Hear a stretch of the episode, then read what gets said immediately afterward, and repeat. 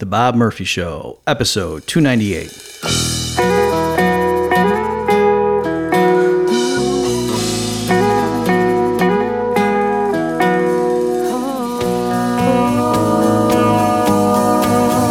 There's a tidal wave coming. What you gonna do? Get ready for another episode of The Bob Murphy Show, the podcast promoting free markets, free minds, and grateful souls. It's your source for commentary and interviews conducted by a Christian and economist. Now, here's your host, Bob Murphy.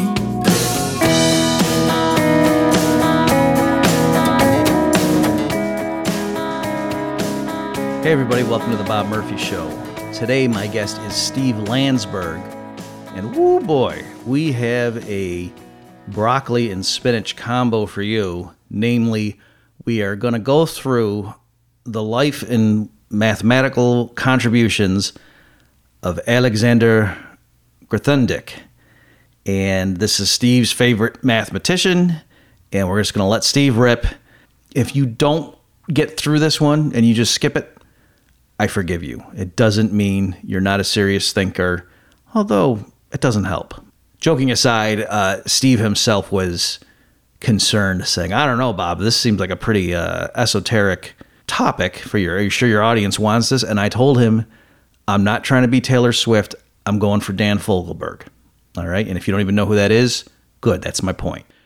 So, uh, real quickly here, I've had Steve on the podcast before, so I'll link to some of those other episodes if you want to check that out. But just in case you don't know who he is, Stephen Landsburg is a professor of economics at the University of Rochester, where students recently elected him Professor of the Year, although I don't know how recent that description was written.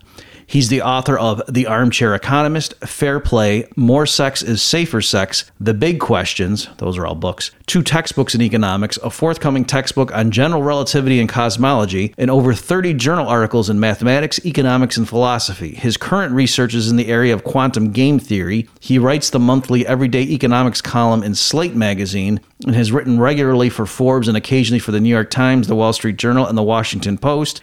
He appeared as a commentator on the PBS slash Turner Broadcasting series Damn Right and has made over 200 appearances on radio and television broadcasts over the past few years. So, one of my favorite economic commentators at his blog, The Big Questions.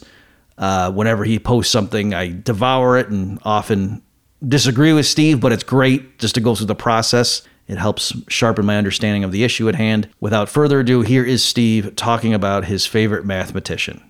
Take it away. Steve, welcome back to the Bob Murphy Show. Thank you. You're my favorite podcaster. It's always a pleasure to be here. Oh, you're my favorite blogger. So there you go.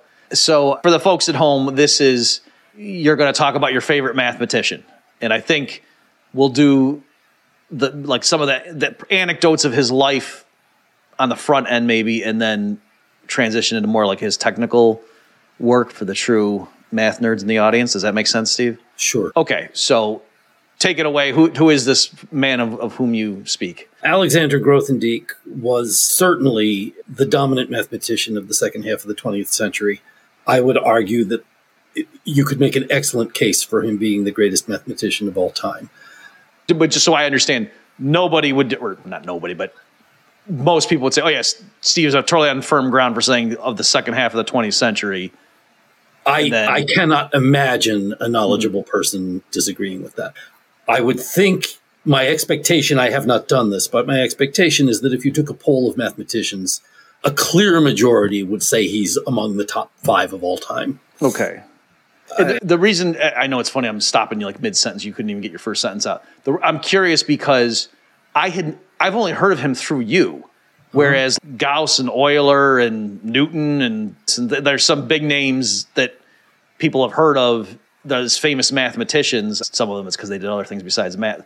But yet I'd never heard of the guy. Is that just was I in a bubble or is he not well known outside? the Probably mathematical- because the work of Newton and Euler and Gauss has been around long enough that people have reworked it and made it simpler and made it simpler and made it simpler over centuries to the point where we can now teach it to undergraduates. And the work of Grothendieck hasn't been around that long. I suspect that has a lot to do with it. one last one just to get your take. People know Einstein though, and he's relatively new. That's true. I think Einstein got a lot of mileage out of the bushy hair and I, I know. I think he's a smart guy. and things like he got good press. He got excellent press. I certainly would say that Grothendieck was comparable to Einstein among 20th century geniuses. Okay. All right. So you're not screwing around. This guy is the real deal. Yeah. To convey to your audience the content of the mathematics, and I, I understand you said we'll get to that later, but I want to say this up front. Sure. I cannot be completely accurate and still be comprehensible without a mm-hmm. blackboard and six months. So I'm going to tell lies, but the, I think that I will not do violence to the mm-hmm. spirit of the truth. I will simplify, I will oversimplify, Right. I will speak a little vaguely, and I can imagine a mathematician watching this being a little annoyed with some of the simplifications I make, but I am going to do my best to mm-hmm. convey at least the spirit of the truth and not. I'm going to be obnoxious and, and stop you again. People are like, Bob, let the guy talk. You brought him up because you're you just you reminded me this is the exact thing that happened. I, I don't remember what I was doing that led me down this path. I don't know if it was I was teaching at the undergraduate level or it may have been that I was writing like a textbook called Lessons for the Young Economist. It was supposed to teach introductory economics, and I was realizing like I was having trouble defining income. You said, "What do you mm-hmm. mean? What are you an idiot?" And it was like, "No, because." to because it was intended for like seventh and eighth graders. And I was like, there's nothing, no matter what I write, it's either way too abstract but more accurate, or it's comprehensible and intuitive, and they're going to get what I mean, but it's wrong. And Yeah. and so I asked my brother, who was in a PhD math program at the time, so he would teach undergrad classes, and I said, when you're teaching kids math, do you like teach them wrong things? And he said, oh yeah, all the time. You, you can't avoid it. You know, or, or I said, do you teach them, them false things? And he said, yes, in the sense that there's certain things that, like, yeah, it's not. If they get to, if they go further in it, there's more subtleties involved, and it's just uh, like leaving. There's there's more to the story than I can get to. But if I brought in that stuff, I just know I'm going to lose them, and so I'm teaching them that kind of a thing. So I, I realized, like, oh, even in math, to teach people who aren't at, at your level, sometimes you got to say anyway. You get the idea what I'm trying to get Yeah. across. Maybe us jump directly to the most impressive part of Growth and Grothendieck's life. There, there are so many. Uh, I need to say a little bit about Go ahead. before I can Yeah, talk go about ahead. them. Yeah. Just a little bit, and then more about the math can come later. But we know from Descartes that there are there's a lot to be learned about equations by drawing graphs of them. Descartes taught us that, that a quadratic equation can be represented by a parabola, or a, a linear equation can be represented by a line. And that studying the equations and studying the geometry feed into each other. The geometry tells us something about how to solve the equations, tell us something about what the geometry is going to look like. And that was a fantastic discovery by Descartes hundreds of years ago. In the 20th century, in the roughly 1940s, another great 20th century mathematician named Andre Weil had the insight and the daring to suggest that there should be a similar sort of relationship where we're studying not just any solutions to equations, but in particular whole number solutions to equations. In other words, if you want to know what are all the solutions to some equation, y squared equals x cubed plus seven, you can draw a curve and you can say all of the solutions to that equation, they're in one, they're in correspondence with the points on this curve. But if you're only interested in whole number solutions, looking at the curve doesn't help you. Now you're looking for points which have integer coordinates. And just looking at the curve, you can't tell which points have integer coordinates.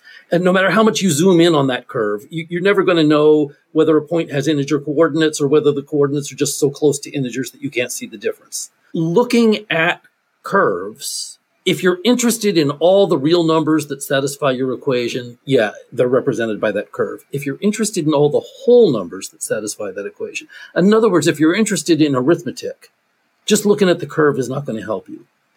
But they had this amazing vision that the overall shape of the curve governs the number of integer points on the curve or governs invariants that are related to the number of integer points on the curve. If you can count the number of holes in the curve, the number of times it twists around on itself, things like that, that gives you information about the number of integer points on the curve. And not just the number of integer points, but points of other. Suppose you're interested in points that are, you don't want to allow all real numbers. You just want all real numbers that are sums of an integer plus the square root of two or something like that. You can get information on all that stuff at once by looking at the geometry of the curve. And this was Weil's vision. And he proved some cases of it and then conjectured that this astonishing vision of how that should work in general. And uh, it was immediately recognized as, as just a fantastic vision that we were probably a thousand years away from being able to prove. Can I stop you real fast, sure. Steve, just to make sure we're not losing? So you're saying zero, zero, and negative one and one, one are examples of those are points on that curve. Absolutely. Right. If it's y squared equals x, if it's x squared equals y, I know how to find points on that curve, uh, integer points on that curve. I have 3 comma 9, 4 comma 16, and so on. If it's y squared equals x cubed plus 7, it's not immediately obvious how to start looking for integer points. And it's not immediately obvious from looking at the curve whether there are any integer points or whether there are a finite number or a large number or a small number or an infinite number. Okay. Um, I just wanted to clarify you mean that for a two dimensional curve that the x and y coordinate are both integers. That's what you're talking about. That's what I mean. Yeah. That the x okay. and y coordinate are both integers. Those are the points you're really interested in if you care about arithmetic. And again, they had this vision, contrary to what any reasonable person I think might have expected at the time, that the shape of the curve gives you information about that in a very precise way. And that's where Grothendieck comes into the story. Grothendieck at age 30 had an incredible vision of how to prove this. His vision he laid it out in tremendous detail in a talk in, in the late 1950s. And he basically said, here's what needs to be done. Here's what needs to be done next. Here's what needs to be done next. Here's what needs to be done next. It's going to take 10 or 12 years to do all of this. And at the age of 30, he announced this program and somehow attracted many of the world's best mathematicians, people like Mike Artin, who had tenure at MIT and was, was a top guy at MIT, left wherever they were and all came to Paris to sit at Grothendieck's feet for years while he stood at a blackboard and gave his proof day after day for hours, filling in the detail, and everybody else basically sitting there helping to fill in details, helping to fill in gaps, taking notes. Jean Dieudonné, who was one of the most prominent mathematicians in the world, would come in every morning at 5 a.m. to take all the notes from the day before and write them up in a coherent form and have them ready by 8 o'clock when Grothendieck came. After 12 years of this, I want to say the problem was solved. It was almost solved, and it was pretty clear that Pierre Deligne, a student of Grothendieck's, knew how to finish it. Grothendieck, he did not, he was, he found Deligne's method yeah, it solved the problem, but it wasn't pretty. It wasn't beautiful in the way that Grothendieck wanted it to be. And he was very upset about this. Possibly for that reason, possibly for other reasons. At that point in 1970, Grothendieck, 42 years old, left mathematics, and Deligne finished off the proof, but finished off the proof using everything that Grothendieck had done for that intervening 12 years, using everything Grothendieck had done for 10 hours a day, five, six, seven days a week for 12 years it, it was it, just one of the most extraordinary accomplishments in the history of mathematics. And what makes that's the tip of the iceberg. What makes it so extraordinary was the philosophy behind it and the method. And let me illustrate this. Can we pump the brakes? I, I want to just unpack because you're right. You're right. What you said there, I don't want the listeners like, oh, okay, that's impressive. No, what you when I because you wrote a blog post on this years ago at this point, right? The, you mm-hmm. call it the generalist. This was in November 17th, 2014, when you're talking about that. And and by the way, you, you say here, those who did know him tend to describe him as a man of indescribable charisma with a Christ like ability to inspire followers. I've heard it said that when it's Grothendieck, am I saying that right? Yes. Walked into a room, you might have had no idea who he was or what he did, but you definitely knew you wanted to devote your life to him.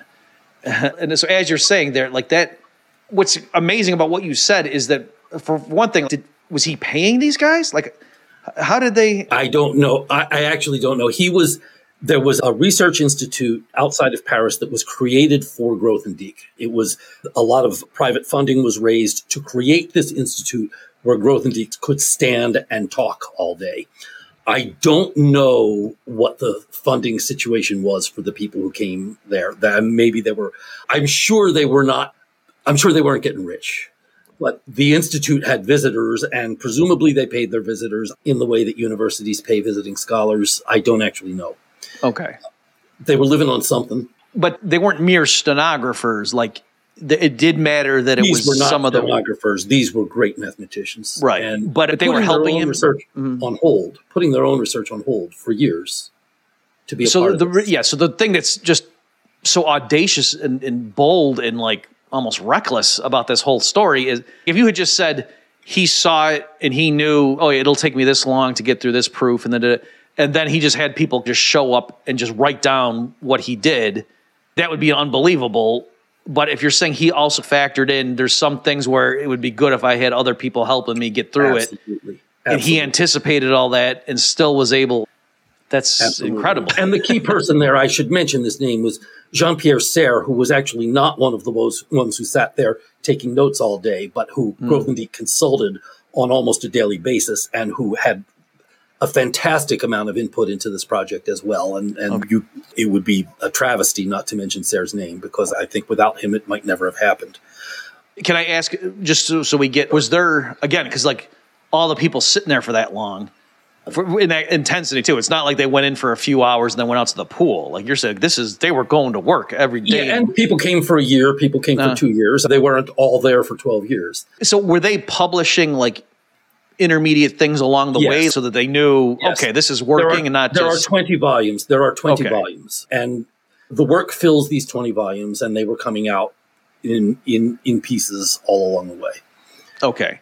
But still, but each was a necessary building block towards this. each was solve- a necessary building block And, and just so we get the other guy, like he had made specific conjectures that they were he trying had to made prove. very specific conjectures okay. The, there is that so understates what happened though uh, because along the way and i'll give some examples of this Mm-hmm. Yeah, sure. Grothendieck found it necessary to completely change everything about the way we think about geometry. And I want to. By the way, let me remove my constraint about let's do the biography and then the math because it's impossible. Just so tell it how you think it needs to be told. Okay. Mm. I'll start with this analogy, which I used in one of my blog posts, not the one you quoted, but a different one. Suppose you're a clockmaker and you're a very oblivious kind of clockmaker. You haven't really noticed very much about the world around you. But one day you're working on a clock and you accidentally drop the clock and it falls to the floor. And you say, Oh, that's weird. I wonder why that clock fell to the floor. So you take another clock and you try letting go of it and you discover that one also falls to the floor. And you do that a couple times and you just, every time I, I take my hands off a clock, it falls to the floor. And then you say to yourself, I wonder what it is about clocks that makes them fall when you let go of them. So you start studying the internal mechanics of the clock. You start looking at the gears and the springs and trying to figure out what is it about all these gears and springs and things that make clocks fall when you drop them. And of course, you never solve the problem because you are so completely on the wrong track. They fall not because of anything internal to the clock. They not they fall not because of anything special about clocks. They fall because everything falls when you drop it.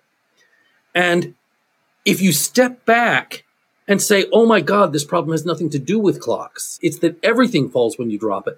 Now you're poised to discover the theory of gravity.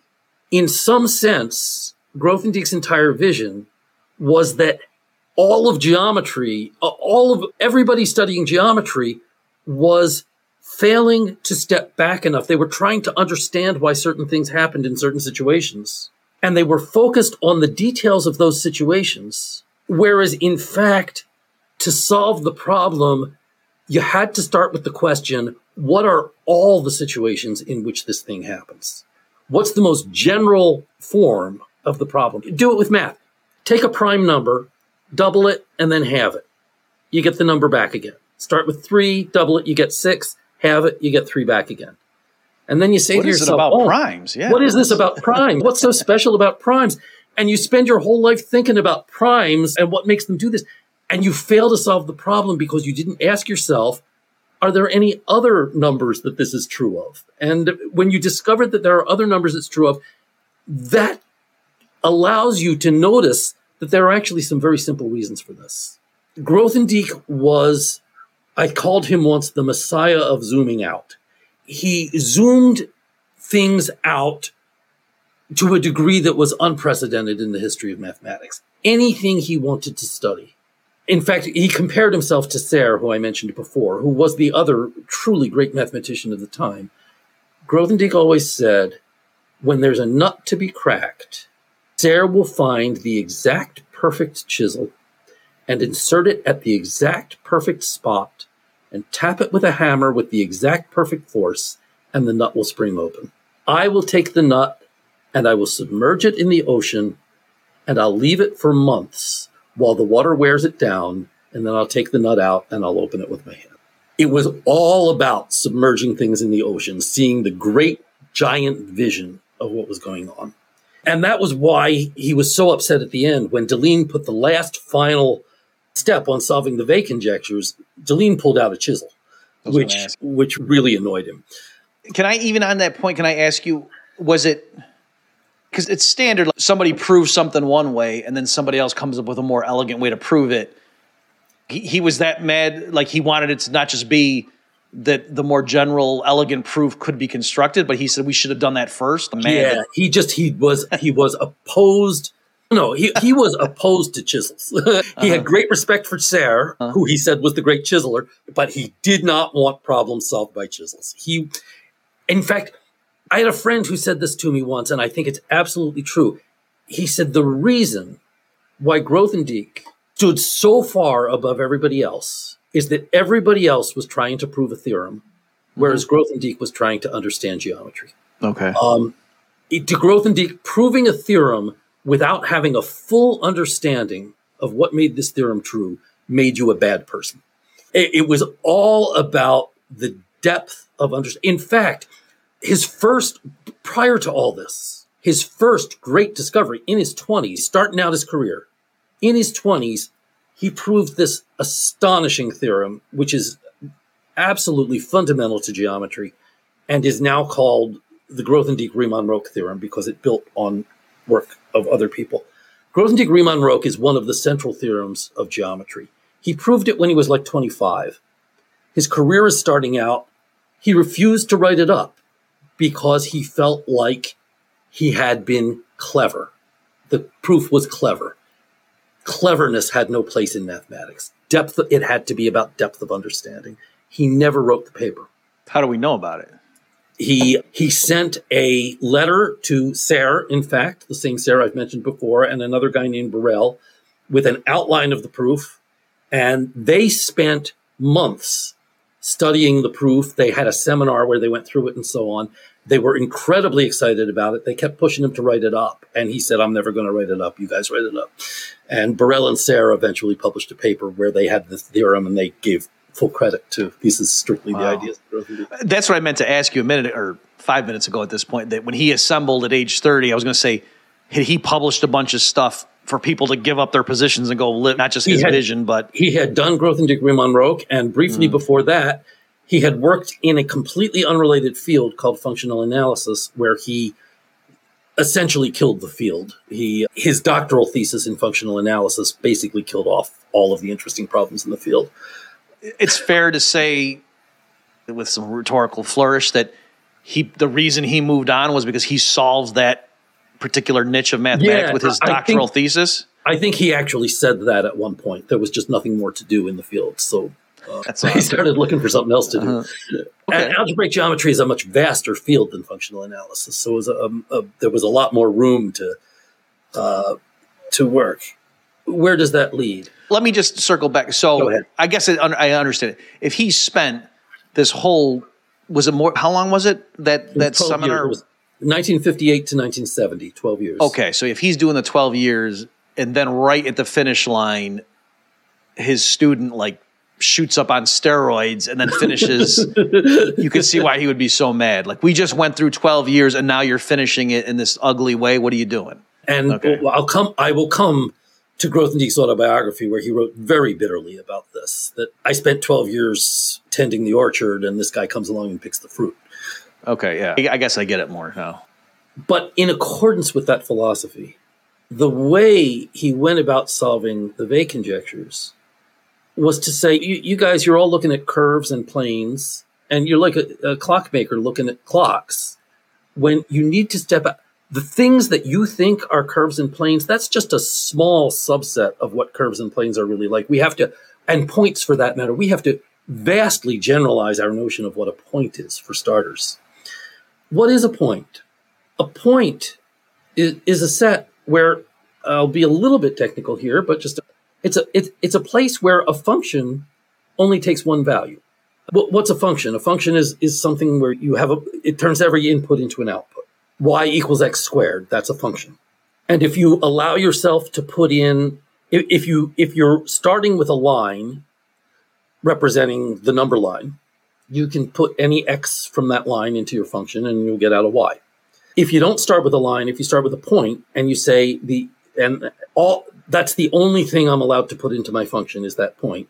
A point is a thing where if you restrict your functions that all the inputs have to come from that thing, then those the outputs of those functions are only going to have one value because there's only one point to put in, there's only one all right, that seems like a strange way to redefine what a point is, but it has deep implications because first of all, what's a function?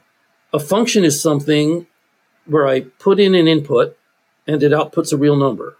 Maybe it's something where I put in a, a, an input and it outputs a complex number. Or maybe it's something where I input a function, I input an input and it outputs a whole function. Those are different points. A point, you can say it's an input to any real valued function.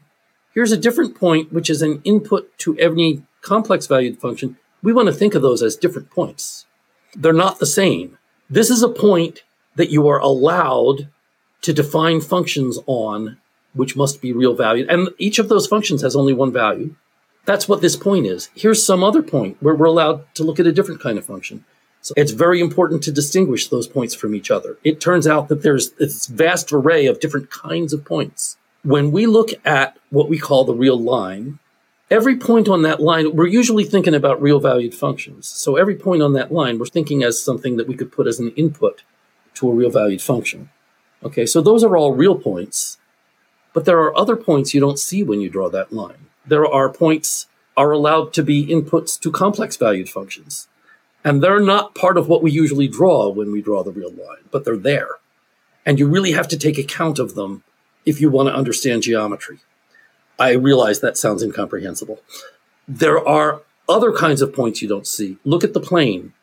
The plane is full of curves. It turns out, and Grothendieck made a compelling argument for why this is a very natural thing to think. I'm not sure I can convey that argument. But he said every one of those curves has associated with it what he called a generic point, which is infinitely close to every point on the curve. Take your plane, draw a circle in the plane, there is a point in that plane that is infinitely close to every point on the circle, even though those points are not infinitely close to each other. And that point is there. And if you ignore it, you're making geometry unnecessarily difficult. You need these points in order to make it possible to make simpler arguments. It sounds like you're complicating things, but the great vision is that if you recognize you were looking at points, that's like looking at clocks. You should have been looking at all objects, and all objects include these other points that Grothendieck saw were there that nobody else had ever noticed before. So this the circle one. Grothendieck is saying there exists a point that's infinitely close to every one of the points that we can see on the circle. And Is that true? lives in the plane. Yes. Yes. And it lives in the plane at a Okay. point that we do not normally draw. It's not one of the points that you. Okay, normally- that's what I was going to clarify for people in case they're like, what are you talking about? He he doesn't mean one of these points is infinitely close to all the other. That's not what he's It's- saying. No, there There's is an a point- invisible, there's a point in the mm-hmm. plane that you cannot draw because it, it doesn't. right. It's impossible to draw, but it's there.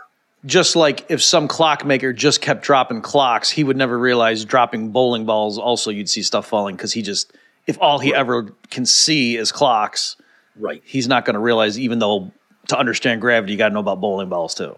And it turns out that to understand elementary geometry at a level necessary to attack problems of arithmetic, you really need to acknowledge these other points and admit that they're there. I feel sure that I've mystified your audience entirely. The vision was over and over again to introduce these new, completely new concepts of what a point is, completely new concept of what a line is, completely new concept of what a, a curve is, and recognize that once you get used to them, it actually makes all of geometry much simpler and makes it easier to prove it that's where you're immersing everything in the ocean and letting the water do its work. And somehow everything gets smoothed out and every step in the proof should be obvious this was really critical to his vision there should never be a difficult step in a proof the difficult part should be setting up the vision that makes everything easy and then everything should just flow Okay, so is it like this? That was the guy's name Weil? Was that the guy who did the conjectures? Yeah. Okay, so he had a bunch of con- conjectures. Everyone knew. That's what I was going to ask you too. It would be important for people to prove those. Like, it'd be everyone useful. knew it would be. Okay, yes, fundamentally. Important. So, greatest mathematicians at the time are looking at it. and Jeez, I have no idea how to prove that. It'd be awesome if we could, but that's going to take a thousand years, like you said. Everybody okay. was saying that. So then Grothendieck, his strategy was, okay, let's just think about what's a point. And everyone's, what are you talking about? Exactly. And why are we going down? No, the solution's got to be over here somewhere. We got to go build a super collider to attack it. And he's, let's just think about what a point is. And he just keeps walking, and they're like, okay. You and know, then it's step 24, and boom, we just proved that guy's conjecture. And you're like, you oh start gosh. again. I'm, I am not being precise here, but in some sense, uh-huh. what happens is you look at the Weil conjectures, you start trying to prove them, and at some level, you say, geez, if only there were more points in the plane. I, am stuck because there are not enough points in the plane. Somehow, I, at some point along the way, I get stuck because I, I don't have enough points to think about. Grothendieck's solution to that is then you must not be seeing all the points. There must be more mm-hmm. points that you're not seeing. And then he an analogy occurred to me. Can I run? If this is not analogous enough, and you wanted to say, "Nah, don't," that's not the way to think about. It. By don't, you're not gonna hurt my feelings. But I know at one point like the or at least the claim is that the Pythagoreans didn't believe in irrational numbers. As, as far as was that true? Yes. okay, so if you were drawing a triangle, like you could have a three, four, five triangle, and that, but if you didn't believe there could be a length that was an irrational amount, that would limit your ability to understand triangles. Great All right, good. All right, I got a pat on the back, gold star. And and position. If you can't tell the difference between a real and a complex point, if you don't see the generic points that are infinitely close to all the points on the various curves, you are blind in the same sense that the Pythagoreans were blind. Those points are there, and you've got to work out the consequences of that. And then somehow, that's the hard part: is getting all those foundations right. And once the foundations are right, the theorems should flow easily. Every step in every proof should be very simple. Can I ask, like, when he outlined the scope of here's what I'm going to do, gentlemen, was it all men or did, were some women involved? Oh, in good question. I do not, off the top of my head, I cannot think of any women who were seriously involved with this program at that time. I can certainly think of terrific women mathematicians who are in the growth and Grothendieck tradition and who use his methods and use his work were there at the time during that crucial 12 years. I can't offhand think okay. of one. Not that I'm just saying, because yeah. I said gentlemen, and I realized, oh, wait a minute, is that true? All right, so he's when he s- sketched it out and said, this is what I'm doing, who's with me. Do you know how specific did he say basically, I'm going to redefine what a point is, and then once we do that, we're going to, okay. Yeah. Now, I never, I was never in my life, I never saw him. I was never in a room with him, but I know a lot of people who were, and I know a lot of people who were there in the 60s when all this was going on. And I know I've known a lot of people who knew him since then. And they all say the same thing that you quoted before. It is astonishing to what extent they say. They say the charisma was indescribable. When he said, follow me, everybody in the room got up and said, yes, we're with you. And it was partly the power of the mathematics and partly the power of the personality. It's funny, even this photo you have of him, he he is straight. He almost looks like a Jean Luc Picard or something. Yeah, there are I was talking very few photos. There are very few photos. I and I'm I am almost sure there is no video. Um, there are a couple of audio tapes. was he French? Am I? Do I have that right? That I think It, I, he was stateless. I think he was technically stateless. He was probably not a whole What lot of language was he lecturing in? He lectured French was the language he mostly used. Okay. I believe he was born in Germany. As a child, was shuffled off to France to avoid the Nazis, and lived in hiding in France for most of his childhood. Sometimes hiding out in the woods for a few days, and sometimes in foster homes and so on. I and I am pretty sure that as an adult, he ne- he was never a citizen of any country. Cooler now. Is that worth uh, expounding on? Like, wh- why? Well, first of all, I'm not 100% sure I'm right about that. I'm pretty sure I'm right. He was very passionately anti authority of all kinds. my listeners are like, what? Wait, what? They're very passionately anti Their attention perks up. and in fact, his stated reason for Uh-huh. leaving mathematics, they had in, in 1958, at the time when Grothendieck was starting this incredible project, the French government, together with a lot of private fundraising, created this institute.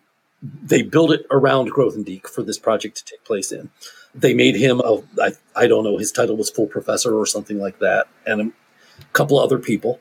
But basically, the institute existed to support Grothendieck. In 1970, when he left mathematics, the reason he said the reason that he left mathematics, and people have been skeptical about this, but his stated reason was that he had discovered that the institute was taking some of its funding from the military. Huh. And from there, he became an activist of some sort. He was an environmental activist. He was an anti war activist. He had a general anti all authority vibe to him. I don't know whether he would have considered himself a libertarian. I don't know of his ever addressing issues of economics. I don't know of I don't know how he would have felt about redistribution of wealth, for example. He was very concerned about limiting the sizes of militaries. He was very concerned about the environment, um, and there were a lot of there was a lot of naivete, I think, in a lot of his positions. But they were not positions that you or I would find morally reprehensible by any means. I don't think. I was gonna, this raises an interesting question. So I know, like Richard Feynman comes to mind, that very iconic figure, and definitely like doesn't follow rules very well, but he's a genius, and he gets uh, gets by because he's so smart and productive that the authority figures ah, Feynman. And who is it? Bobby Fischer. There's lots of examples of these iconoclastic geniuses who don't like to be told what to do is that am I just focusing on a few examples and they stick with my mind because I think that's flamboyant No, I- fun, I or do you think there's something about? type? It's Okay. a personality type, Yeah. right? Um, Grothendieck, I think, was uh, with no slight on Feynman and intent. Feynman was a brilliant guy, but Grothendieck was 50 times as smart as Feynman and probably 100 times as smart as Bobby Fischer. He, I don't know. Again, the stated reason for leaving might or might not have been the real reason for leaving. I think it's clear he was having some kind of a mental or emotional breakdown at the time because not thereafter he moved to a tiny village in the Pyrenees and started raising goats. And for a long time, nobody knew where he was. Then he started doing mathematics again. And these thousand page manuscripts started suddenly appearing. Nobody knew where from. Nobody knew exactly where he was, but these manuscripts would appear. And Under his name, they just didn't know where name. he was living. Yeah, okay, Under his name. And a couple of those are major drivers of research in the field to this day, people trying to carry out the implications of the stuff he was doing at that time. So they there was he couldn't resist, he kept coming back and he kept saying this is my last uh, foray into mathematics and then there, there kept being another one. He also wrote this remarkable autobiography which I can come to in a, in a few minutes. Was all of his work from that point forward still in? Was it algebraic geometry? Is that the- Algebraic geometry mostly, but also an attempt to rewrite the foundations of topology, which is a related but different subject. And he was attempting to rewrite the foundations of topology in some in a way that was as radical as the way he had rewritten the foundations of algebraic geometry. That has not panned out exactly the way he envisioned probably but there is so much there that people are worth there there is certainly a lot there worth pursuing and a lot that has not yet been anywhere near fully plumbed the depths of I, my friend bob thomason was a great topologist who got he was one of the first people to receive one of these manuscripts from grothendieck Bob studied it very carefully, and he wrote back. So he just gets it like he's the first person on Earth to see it. yeah, came Oh, in that mail. must have been unreal. That must have been like a the defining moment in his life. And he spent a long time with it and he wrote a letter to Grothendieck and he said there's a lot in here that is absolutely brilliant. There's a lot in here that other people have attempted before that you might not be aware of and it didn't work out and here's why it didn't work out. And here are some paths you're going down that he said specifically this person and this person tried to go down that path and here's why it failed. And again you're probably not aware of that but and but he also said these other parts seem to me to be thoroughly original and thoroughly brilliant. And he gave him a lot of detailed feedback. And he got back a one line letter from Grothendieck that said obviously you're not the man i thought you were. I never wish to communicate with you again. I just Um, hope you and I, Steve, never have to send that email to each other. wow. by then he had there are many stories and i don't know for sure which ones are true but they apparently there were a small number of people who with great effort found out where he was living and mm-hmm. traveled to try to visit with him and in some cases he just refused to talk to them and in others Was, was he married or he was just totally just him and his goats? It's just him and his goats Okay. he according to people who saw him at that time he was extremely concerned because he had realized that the speed of light is almost but not exactly 300,000 kilometers per second. And the fact that it could be that close and not exact must mean that it used to be exactly 300,000 kilometers a second and the devil had changed it. And this was extremely alarming because it meant that the power of the devil was growing. I think it, it's fair to say that if that's an accurate story, and I believe it's probably accurate, I don't know for sure, but I believe uh-huh. it's probably accurate, uh, that probably his mind was not entirely working. And The devil uses cubits. So and for another thing, kilometers are a completely arbitrary Right. unit of measure. The unit uh, you could make the speed of light anything you want by choosing a different length measurement. And the autobiography is full of strange stuff like that. He has a very long part on proving God exists. You'll like this. Here is, and I believe this is an accurate presentation. Now, the, his argument is so long and complicated, I might not be doing it justice, but I'm Okay. pretty sure this is the whole argument. A, we all have dreams. B, nobody can deny that we all have dreams. C, the only possible explanation of dreams is that they're messages from God. D, if there are messages, there must be a messenger. Therefore, God exists. I find that unconvincing, and I think most people would find it unconvincing, even people who agree with the conclusion.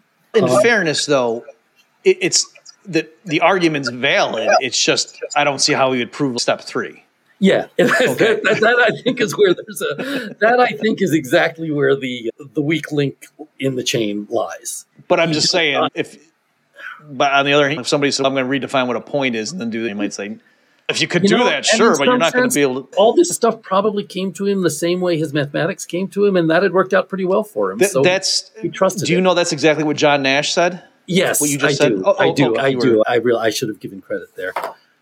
Let me just, for the folks at home, let me just tell that just so they get, get the Sure. anecdote or the reference that A Beautiful Mind, the Russell Crowe movie, I'm horrified, stupefied, or terrified of you, that one. And by the way, I I have to say this, Steve. The scene, folks, where he like is in the bar and talking about Adam Smith was wrong. And to- that is the opposite of what a Nash equilibrium is. Like the movie, Yes. it's not just it was a little bit wrong. It taught you the exact opposite of what John Nash did. I, if you I can't, absolutely okay, endorse. I endorse that statement. So anyway, but in the so was it Sylvia Nasar the, the- who did the book Yeah, The Beautiful Sylvia Nasar. Mind that the movie was based on? Anyway, that somebody asked him once because he was like apparently going into I forget where he. Do you remember where he taught Nash? Princeton. Was a prince. Okay, he would go into the faculty lounge and throw the New York Times on the coffee table, and they'd all be sitting around. He'd go, "Yeah, that that headline right there," and they go, "Yeah." Goes, That's aliens communicating with me, and they like laughed, thinking he was kidding, and apparently he was serious.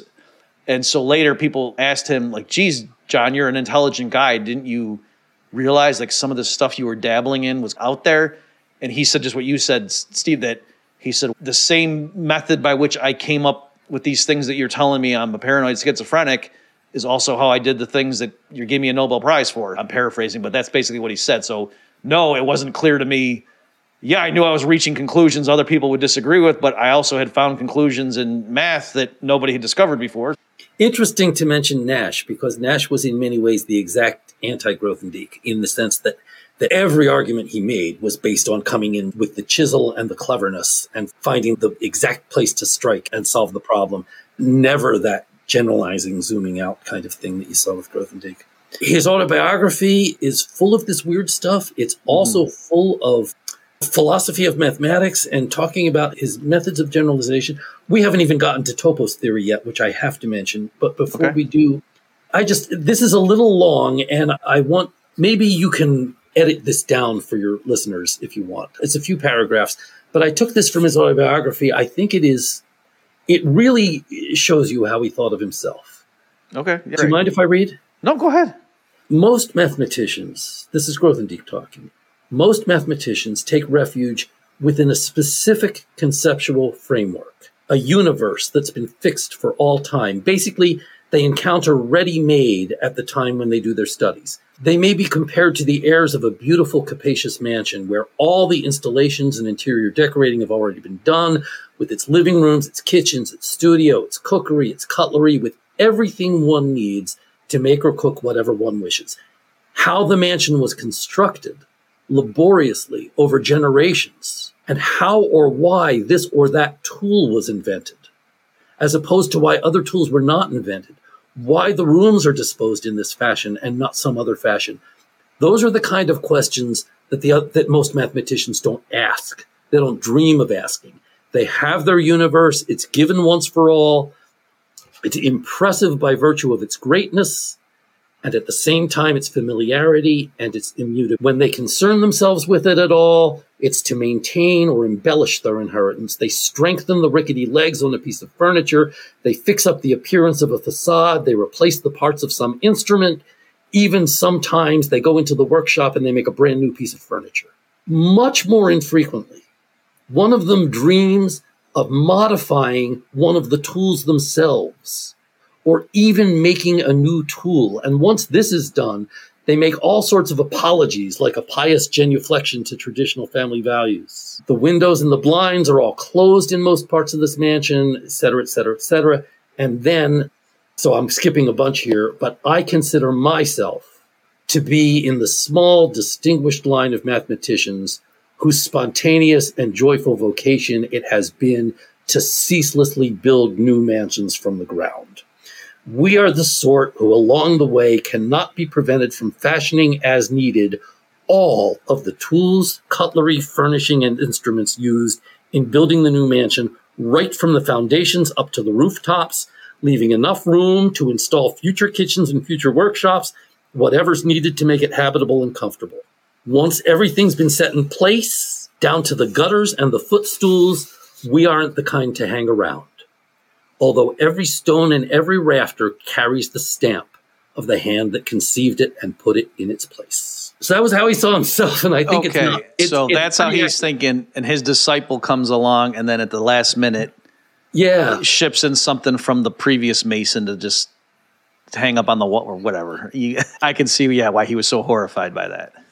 But that leads the talk of building a mansion and then moving on and building the next mansion, there's that too, because you build mm. up all of what's called scheme theory, which is where you're adding all these extra points and so forth. Mm-hmm. Again, my account of it will never hold up to a mathematician listening for technical accuracy, but I hope I gave you a little bit of the picture of scheme theory. Mm. And then you go on from there and you basically transcend scheme theory to this whole new vision where now a point is no longer a place where you define functions, but a point is essentially the foundation of an entire mathematical universe. The whole mathematical universe that we normally study, sets, all of set theory and everything we build out of set theory, he views that as all supported by a single point. And then there are other points that support other mathematical universes where all the laws are different. Often the laws of logic are different. And what's a curve? A curve is something that passes through many different points. So a curve is something where you can travel along this curve, and as you travel along the curve, all the laws of mathematics change. If you stand here on the curve, then you've got maybe classical mathematics with classical logic.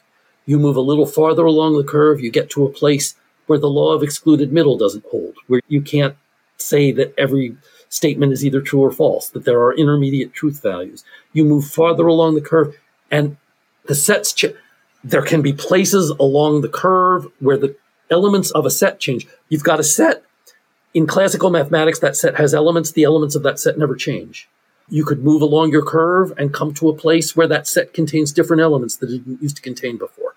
The entire mathematical universe changes as you move along a geometric object. And in some sense, what is the geometric object? Fundamentally, that's not what's found the fundamental. What's fundamental is this vast array of universes, and the geometric object is the foundation that underlies them. And it turns out that this is a spectacular idea, not just because it gives you all these other universes to explore, which is amazing on its own, but because it ends up giving you fundamental insights into the geometry of curves. You end up being able to prove new things about curves you couldn't before when you realize that they underlie these vast mathematical universes. So, so there's your theory of toposes, which transcends the theory of schemes we talked about before. And then there, you go beyond that to what he called the theory of motives. It's he would complete the mansion and he would move on to the new mansion. E- each one just more spectacular than the last, and every one of them a major object of study in mathematics. So now, as we're more than 50 years later, these are the fundamental building blocks of algebraic geometry, and algebraic geometry is very much at the center of pure mathematics in a way that I think it was not before Grover. A very large number of fields in mathematics draw on algebraic geometry in a way that makes it, I, I, would argue, the most central field in mathematics. It's the most widely used in other fields of mathematics. And that's because it's so powerful. We can prove so much. And all of that comes out of the methods we got from this guy. Okay.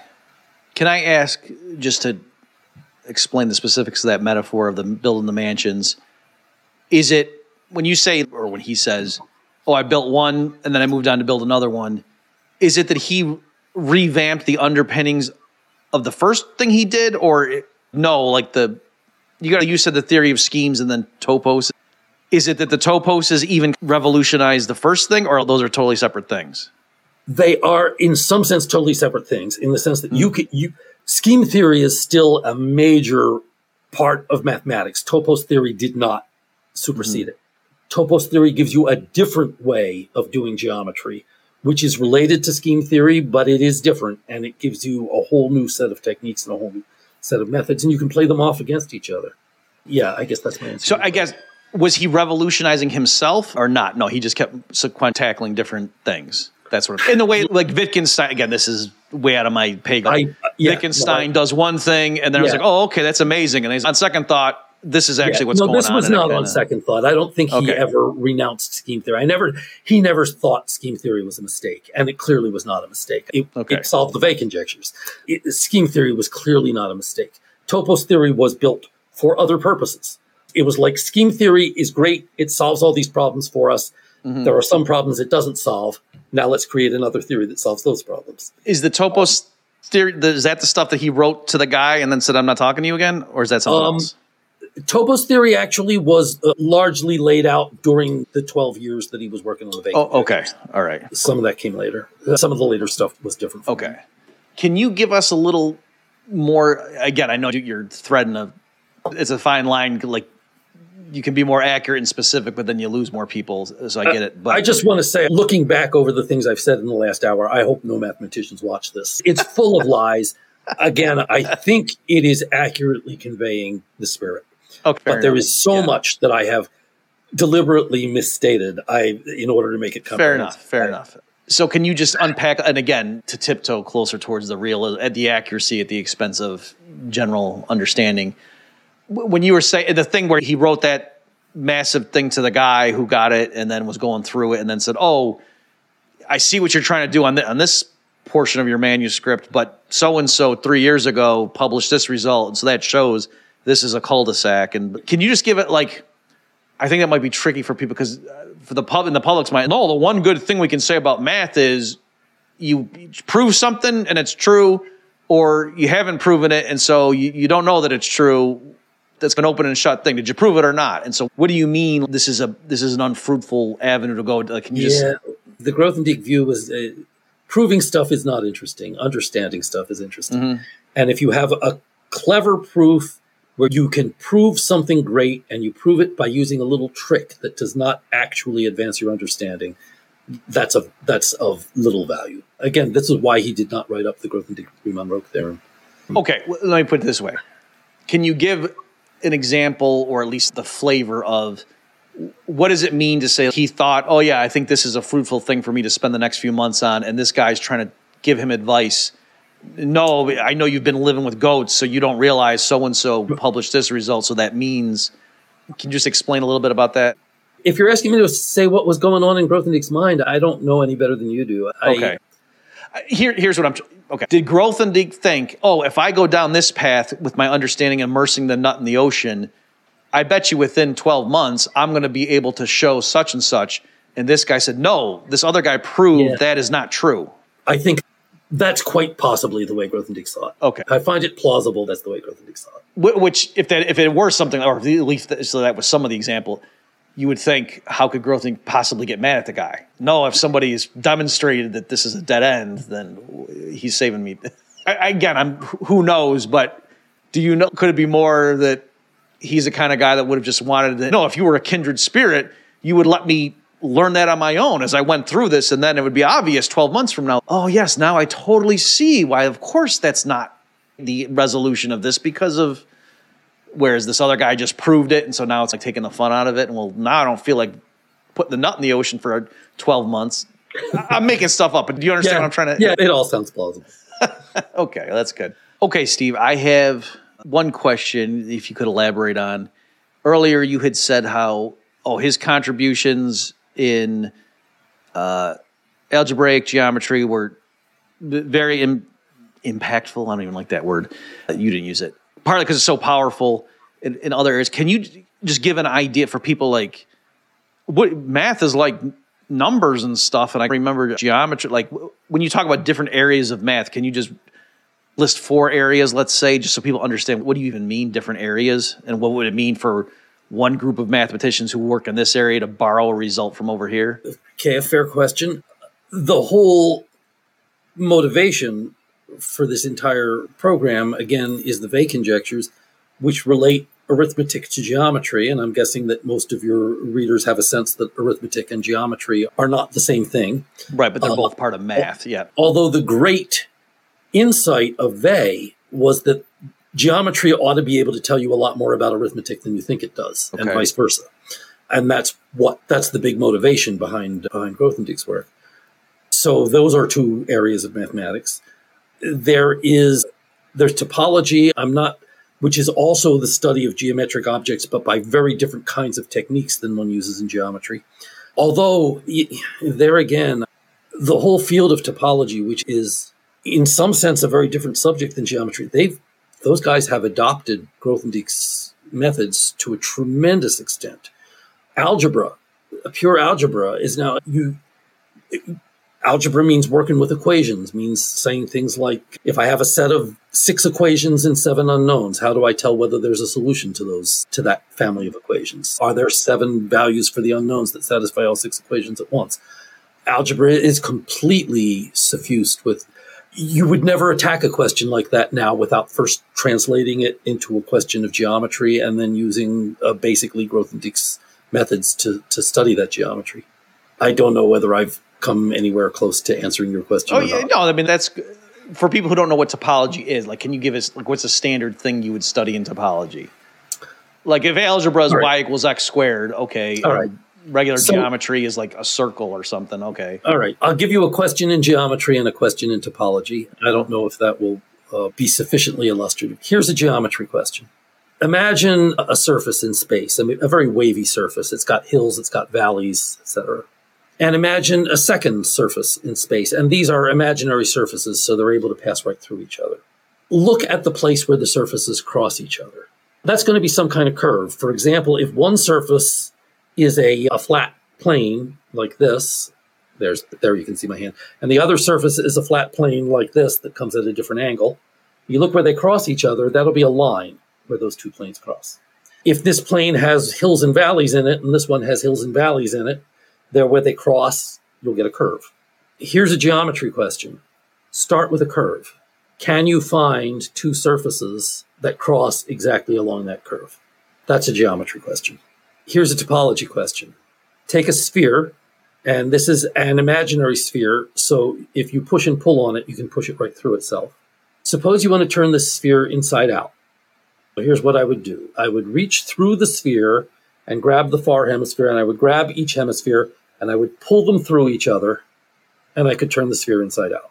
At some point along the way, that sphere is going to crease. Question Can I turn the sphere inside out if I'm a little more careful? Can I do it in a way so that it never creases along the way? That was, for reasons I'm not sure I can explain, a very important question in topology for a very long time. It was remarkably solved after many decades of, of people trying by a blind mathematician who I don't know whether his blindness was an asset to him or not, but it's the kind of question where you would think you'd have to really visualize what's going on. And uh, what was the answer? The answer is yes, you can do it. It's very complicated. If you go to YouTube, I think you can probably find videos of people doing it, but it's a very complicated set of twists and turns. I mean, does it mean what it sounds like? Or is it like, yeah, I couldn't do it with a beach ball duh, but we're talking about you know what I mean? Like yeah, it's an imaginary beach ball. That, that, that, but I mean, you get what I'm asking. Like it certainly seems. How could you do that without creasing something? But yeah, no, it it, it seems very hard, and for a long time, I think many people suspected there was no way to do it. So it's surprising that there is a way to do it. And um, but, but, here's the distinction. But you know how sometimes like you see the rings that are attached, and then it turns out, oh wait a minute, if you do it like this, you actually can is, is it like that, like with the beach ball? No, you actually you really could, or is it no? There's a difference between it being physical matter versus the matter. The thing about physical matter is you wouldn't be able to pull it right through itself. right. But that's the only important way in which this differs from physical matter. Aside from that, or yes, you're okay. imagining an actual beach ball that can okay. be through itself. Okay, all right. I will look up the YouTube. And, and again, see. I think the guy's name is Bernard Morin. Yeah, that was his name. He was blind. He solved the problem and yeah, if you go to YouTube, you will find a, they're a little hard to follow because it's this complicated series of moves. But uh-huh. you will find videos of people turning spheres inside out this way. How do you spell his name? M O R I N. Okay. Folks, we'll link to that too, just to if you want to see that. Okay, so another question that occurred to me was you were saying how Grothendieck, he really wanted to understand something and he didn't like just proving something out of cleverness. So I don't I, am thinking you, you, would appreciate that because I've noticed that, like in certain economics issues, if Paul Krugman says something or Stephanie Kelton, the MMT hero, if she says something that I just know is wrong, but I'm I might walk around for a few days trying to really put my finger on what's so wrong about it. You know what I mean? And it's not enough if I can just demonstrate to another economist or somebody like clearly this can't be right because if what they were saying is right, it would mean this and we know that's not true. So they must be right. But no, I want to like really get it under the hood, like really understand it, so it's so obvious why what their mistake was or what the fallacy was that they were doing. And I, and, and so I, I, guess I can appreciate. Like, do you try to do that in economics? Yeah, I, I think it's a slightly different phenomenon because when we look at something like the Weil conjectures as solved by Grothendieck's student Deligne, Grothendieck's not saying, I know that's wrong. He's saying, I know it's right. right. I just think that I don't understand why it's true. And, yeah. And I don't care if it's true. I right. want to know the real fundamental reason. Right. Okay. And Fair the real enough. fundamental yeah. reason is not allowed to be complicated. It's yeah. not yeah. allowed to be complicated. It's got to be the only kind of explanation he wants to accept is we never saw this before because we didn't really understand what a point was. And if you redefine a point in the right way, then it's obvious. He wants an explanation along those lines. And any other explanation, he totally admits it's a valid proof. He totally mm-hmm. admits it's true. So it's a little different than the phenomenon right. you're talking about. But he says it's it is it's a bad thing to care about that. Uh, okay. But what I'm trying to prove is true is that Paul Krugman's argument here is silly. Yeah. See? so that's what I'm saying. So I could prove it, and like you say, yeah, Bob's got it, but if we don't really understand the underlying subject the more, underlying like, it should mistake, just be, yeah. and it should be obvious. Like, oh yeah, that's what Krugman was doing. No, exactly. You know? So you could say, yeah, Krugman made this ten step argument here and here in equation number five, uh, this doesn't make sense to me. But, and then I'm going to say, but that's, I want to know what the fundamental misconception Right, was. right. I don't want to know where the mistake was in the. I think you you said in your uh, the armchair economy when you uh, paraphrase David Friedman's Iowa car crop example. I think that's a good like and to to get across the idea of free trade to people. And there could be different. You, could do all kinds of stuff, and but- his little thought experiment there is just like boom. That's and a it, perfect example. Yeah. Okay. No, I draw graphs on the blackboard to prove to my students that free trade is good.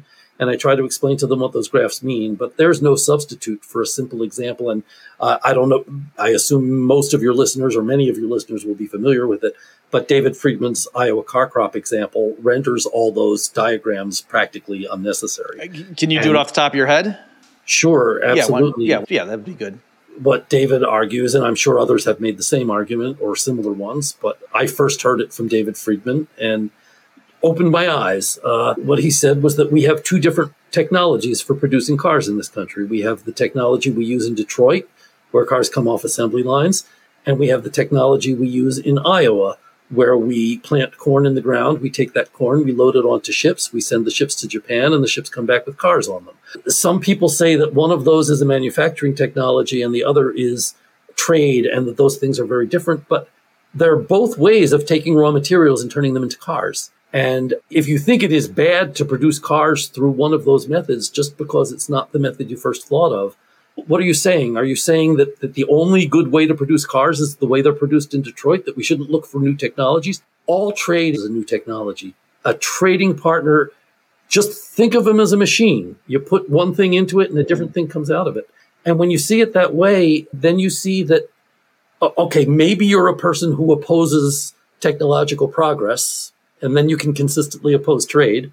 But if you like technological progress, you got to like trade because it is technological pro- progress. It's just the discovery of a new way to turn inputs into outputs. Yeah, yeah. So that's great. So again, folks, just make sure you're getting the connection that I'm seeing there. That just yeah, there's all kinds of ways you could prove that fr- when we say free trade is good, we have specific things in mind that are rigorous. We don't just mean oh, I like it. And it's we could be specific about that, and you can do that with the blackboard. You can come up with examples of. Let's suppose the country's making two goods in this other country, and even if it has the absolute advantage in both, look at me, but still, for some people, it just that might not be hitting them over the head. Whereas with Friedman's example, if you just broaden your horizon, then all of a sudden it's obvious. So that was the connection that I was seeing there. Is there like another set of results mathematically that that you think would be worth? There are, but I think it would be, as I think over the options, uh, I think I would have to be even more inaccurate with those than I have been so far. And I, I think I've, I'm up against my the limit of my I got you. willingness to Your own to- personal change moral things. code of devotion to the truth is, is flashing warning. okay, let's put it this way. So earlier, I'm just curious of how you evaluate these things. You had been saying, "Oh, he's 50 times smarter than Feynman and 100 times smarter than Bobby Fischer." Is that what you said? I did say that. Something yes. like that. Okay. So I'm just curious. Do you think mathematicians are the? There's a popular notion that oh, the physicists are the smartest and the mathematicians are second in line, and the economists are way Oh, down there. I mean, but at least we're better than those sociologists. Give me a there break. are very smart people in all fields, and they're the. I actually think I, I uh, and I find Paul Krugman's ways of arguing deplorable in many cases, and I'm not convinced of his honesty in all cases. But he's an incredibly smart guy. Oh yeah, and, I've said that too. By the way, place. when people Pardon say he's stupid, when when people say Krugman's stupid, I say no, he's not, and you shouldn't be thinking. Even if you, he's your enemy, like you need to know your enemy. Like if you're walking around thinking he's an idiot, that no, that's not correct. Like I, you know, I do say that. So go ahead. Larry Summers, Bob Lucas was amazingly smart. I remember Lucas saying to me that whenever he was in a room with Gary Becker and Milton Friedman, he felt like a an idiot by comparison. So yeah, there are very smart economists, and I'm sure you and I have met many of them. There are very smart mathematicians and physicists, and there are. I am less competent to judge the physicists than I am to judge the mathematicians. So take all this mm-hmm. with a grain of salt. But if I were ranking 20th century physicists, Feynman would certainly be in the top 50. I don't think he'd mm-hmm. be in the top 10. Okay. Grothendieck would surely be my number one among mathematicians. Okay. And then is there, I'm just curious, like, to me too, there seems to be an interplay. Like, it's one thing to be, to know a lot, but also, like, if I'm going to call someone a genius, there has to be like creativity involved. They're doing new things. It's not just so. Yeah, and I mean, there's also raw intelligence. By all, I never met von Neumann, of course. He was dead before mm. I was born. But by all accounts, he he was, by many definitions of intelligence, he was the most intelligent person that anybody is aware has ever lived. Oh, really? You've heard that claim? Oh, yeah, uh-huh. repeatedly. I'm people were astonished by his quickness and his intelligence. He just saw things instantly that took other people mm. months to understand. In fact, somebody once told me von Neumann was famous for getting along with everybody and treating them as equals, including toddlers. You put von Neumann down with a three year old, mm-hmm. and they would be talking as equals in no time. And the person who told me this, his explanation for it was to von Neumann, there was no difference between a three year old and everybody else he met. So, so, there was no reason to treat right. him any different. So he just had to decide: Am I going to be nice to these humans, or you know, am I just going to be disgusted about how dumb they are? Yeah, we're like little puppies or something. Okay. yeah, no. The stories about von Neumann's quickness and his ability to see the answers to things, not always to be able to explain right. the answers, but his ability to see through to the answers to things, which took everybody else a year to understand. Um, there's story know, story with those. I want to say this anecdote. Tell me if this, if you, if you can independently confirm this. I know for sure, Gödel, when he was at a conference and presenting what later we would call Gödel's incompleteness theorem, or Z, I don't know if it was plural at the time, that he presented at a conference and that it was it, so much people did not get what he just did that later they didn't even write it up in the summary of what was presented at that conference. Like they didn't feel. And then there was one guy though in the audience who saw that and went up to him after to ask him because he realized there's something here. And I think that was von Neumann. it was von Neumann. Okay, you know that. Okay, it was von Neumann, and in, in fact, Gödel had two incompleteness theorems that are closely related, and now are are usually presented as one big theorem but Gödel had presented the first theorem there. Okay. Von Neumann was the one guy who really understood it. Von Neumann went home, proved the second theorem, and then learned that Gödel had also proved it within a day of each other, and von Neumann chose not to publish his. But so he was actually, I don't know if he was ahead of an hour ahead of Gödel or an hour behind Gödel, but the second incompleteness theorem he did get independently. And that kind um, of buttresses your claim that this was a pretty sharp fellow it's also the uh, von Neumann worked a lot in pure mathematics, and it, not in areas that I'm in areas that are among my main interests. So I'm a little out of my depth here. Mm. People who work in that field have told me that when you read von Neumann's mathematical papers, you feel like they would be so much better if he just had 10 fewer points IQ because everything was so obvious to him uh, he had no need to think more deeply about things. He was so good at finding the trick that would get you the answer to any problem. He never had to do what Grothendieck did and step back and try to understand things more deeply. He never needed to understand things more deeply because whatever tools he had, he found a way to use them and get the answer to the question at hand. And then he stopped there. Okay. And if it had been harder for him, he would have had to think more deeply and he would have discovered more things. Huh, that's an interesting perspective.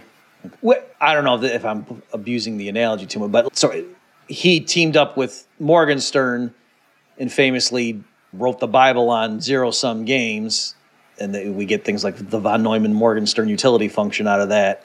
And then Nash came along and like generalized it, and and so I when I look at some of those results of what von Neumann and Morgenstern, people say that Morgenstern was more given the economic intuition and von Neumann was like doing the math and all of their joint stuff.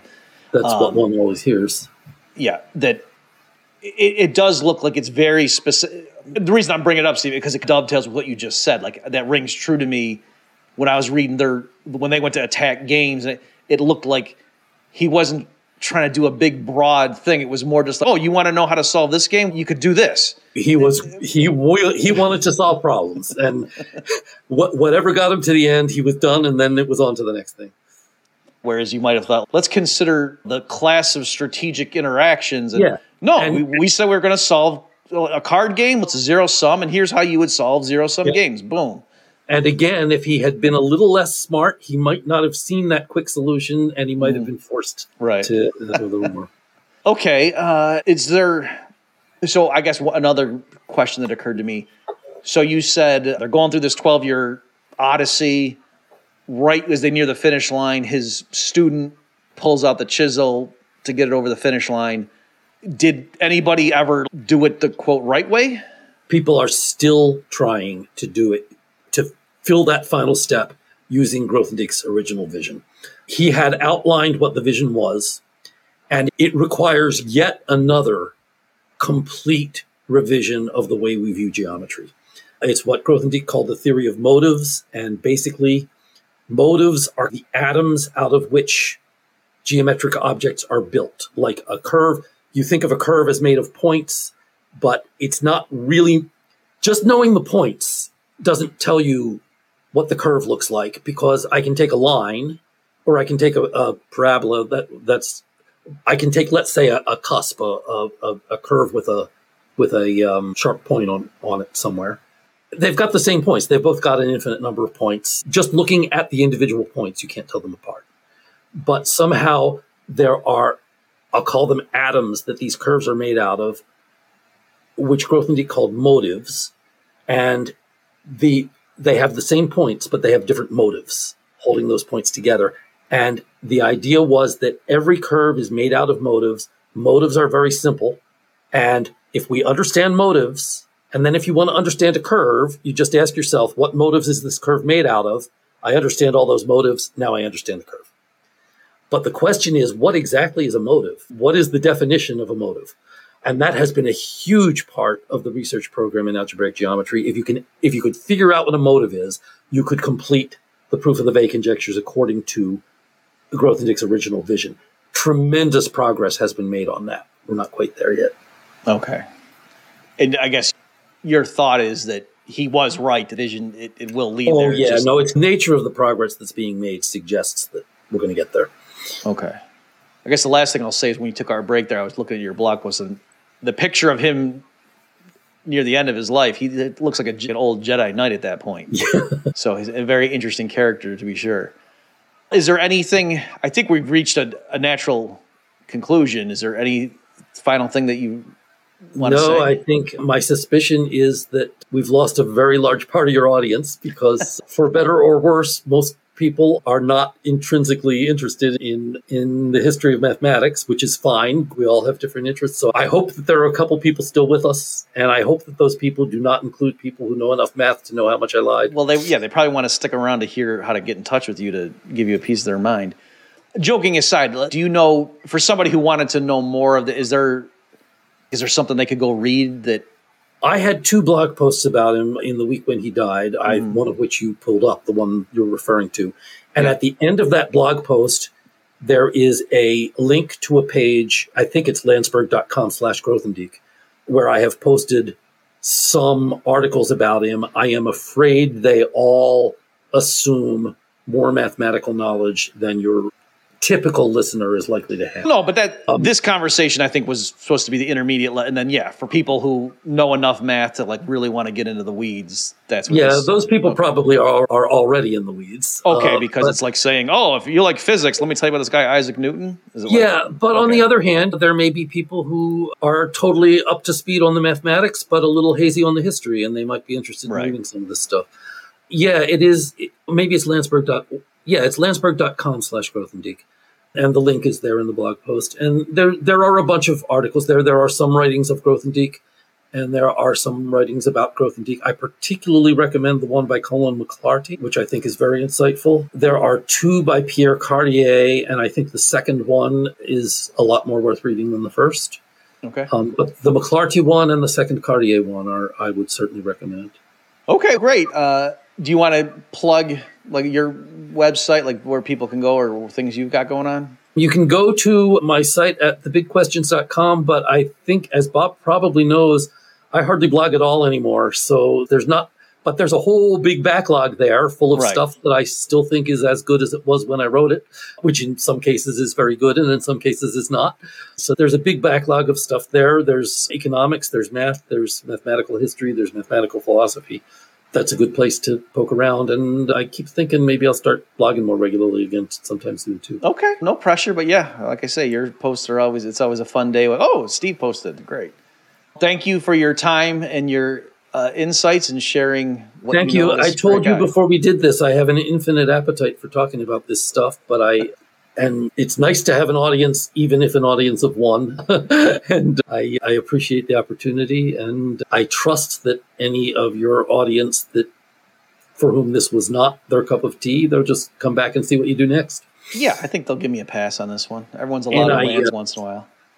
I am going to repeat what I have said every time I've been on your podcast before. You are the great podcaster. You are the guy who asks all the right questions and obviously is thinking and paying attention. And your comments always suggest that you're right on top of what I'm trying to say, even when I'm not saying it very clearly. And it is so many other podcasters are so frustrating to deal with. It's just a great pleasure dealing with you. I appreciate that, and and again, thank you and folks. I cannot recommend enough, especially if you like. But he does so much more than just economics. But again, Steve's blog is great, and of course his books too. I'll link to some of those uh, as well. The guest has been Steve Landsburg. Thanks, Steve, for your time. Thank you again, Bob. Thank you, everyone, for tuning in. We'll see you next time. You've just experienced another episode of The Bob Murphy Show, the podcast promoting free markets, free minds, and grateful souls. For more information and to subscribe to this podcast, visit bobmurphyshow.com.